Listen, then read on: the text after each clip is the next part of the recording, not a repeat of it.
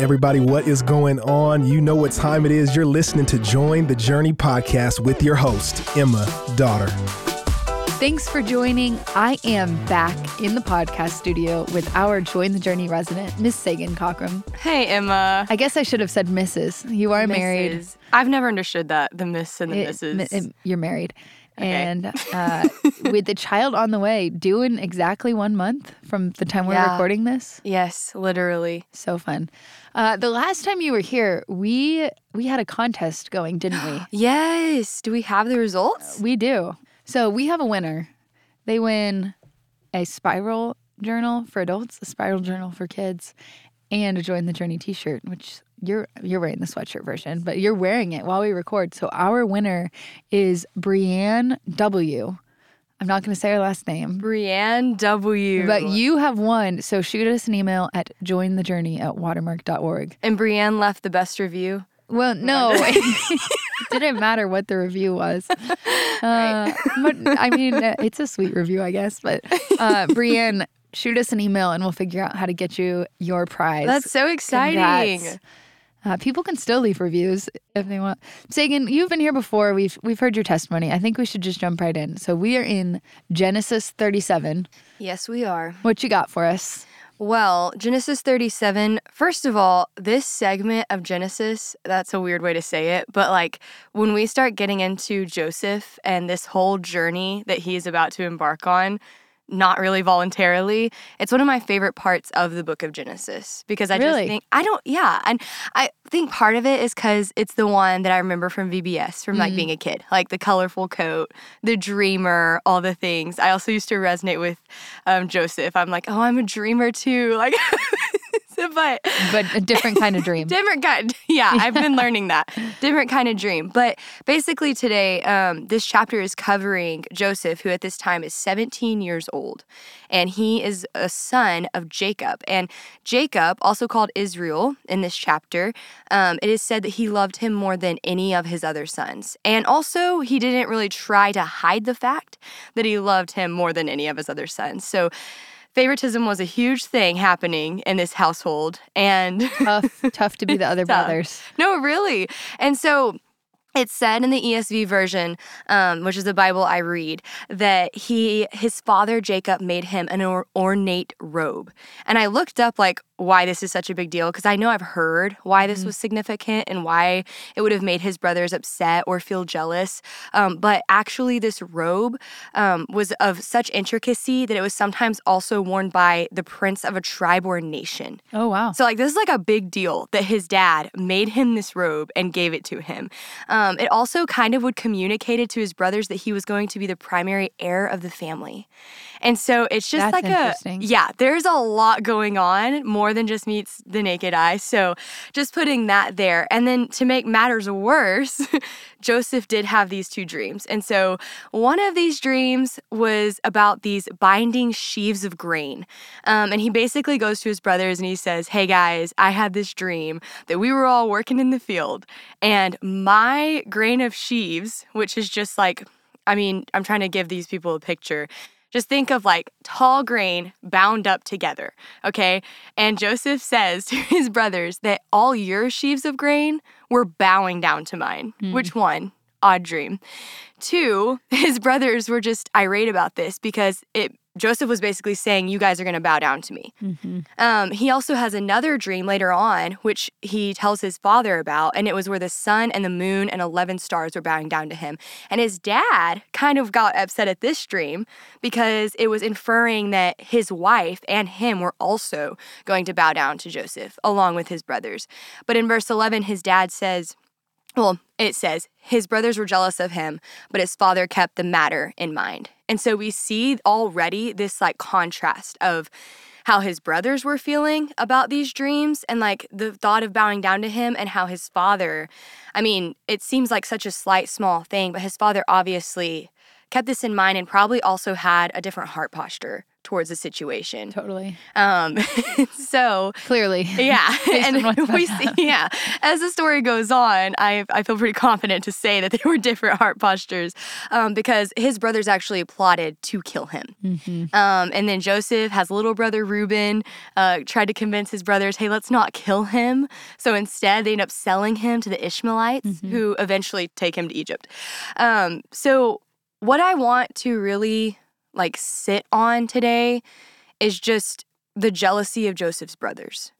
Because I think that in this chapter, we clearly see that jealousy made his brothers do some pretty terrible things. Hmm. Um, and I think it's really easy to read a chapter like this, especially in the Old Testament, and just be like, well, I'm not that bad, or my sinfulness is Yeah, this is the extreme Yeah, this is such an extreme example. Like, and I'm I'm not gonna lie, I'm, I would be right there with some of these people if if I were to say, hey, sometimes I read things in the Old Testament and I just feel like that just seems blown out of proportion. Sure. But the reality of it is, is I started thinking about, but what would I be capable of doing with my sin going unchecked?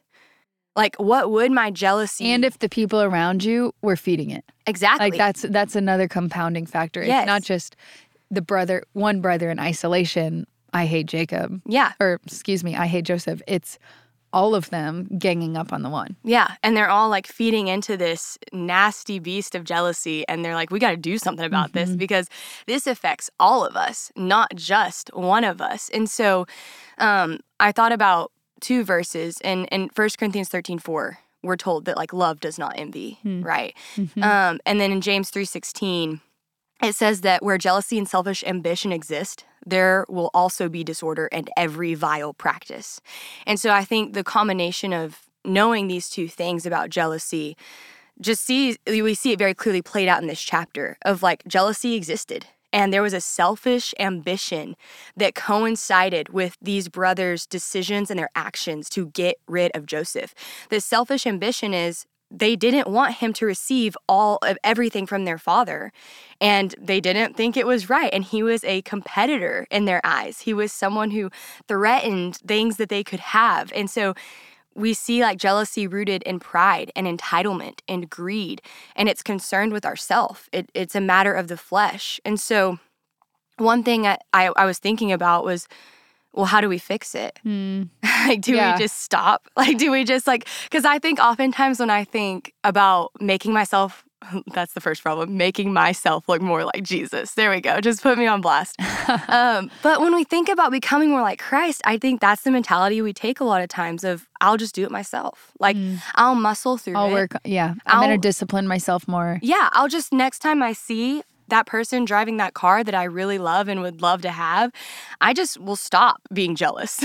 I'll just decide, nah, I don't really want it. It's not that cool anyways. I'll do the opposite. like um but it's really interesting because right now in the institute we're reading this book and it talks about it's called The Glorious Pursuit. And something that it talked about literally this past week was just detaching yourself from sinfulness and sinful ways. But within this detachment, which I think we're pretty good at, we go, hey, I'm just, I don't want to do that thing anymore. So I'm just not going to do it. But on the other side of detaching, this book talks about you must attach yourself then to something else.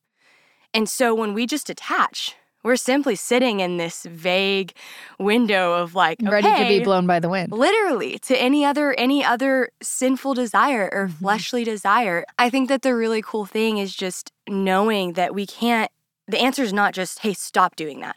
Like hey joseph's brothers they just need to stop being jealous. The goal is not to just simply not sin anymore. The goal is to fall more in love with jesus.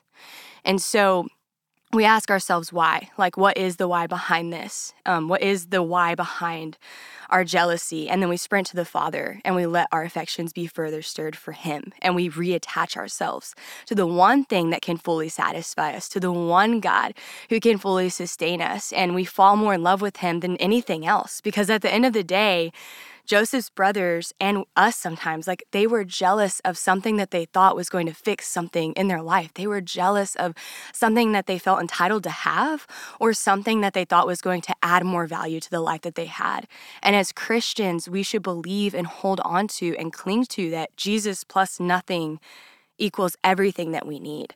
And if we really believe that, then jealousy starts becoming this realization of, hey, I have everything I need because I have him. Mm. And I am not going to go without because he sustains me and he is all that I need. And so it's a total heart change, which takes partnership with the Lord and the Holy Spirit, and then takes a surrender on our end. And I just think that in this chapter, it puts it clearly on display of the contrast of what happens when we leave that unchecked and when we try to muscle through it on our own. That's so good, Saegan. I really appreciate you sharing. Uh, thanks for being here and taking the time to prepare. And Yeah. we'll see you back in a few episodes. Sounds good. well, as always, I am so glad we're all on this journey reading the Bible together. Hey, we want to thank you for listening and we hope you enjoyed the episode. Did you know that you can help support Join the Journey by rating and reviewing this podcast? And if you're willing, we'd love it if you subscribe because the more you download, the easier it will be for new friends to find the podcast.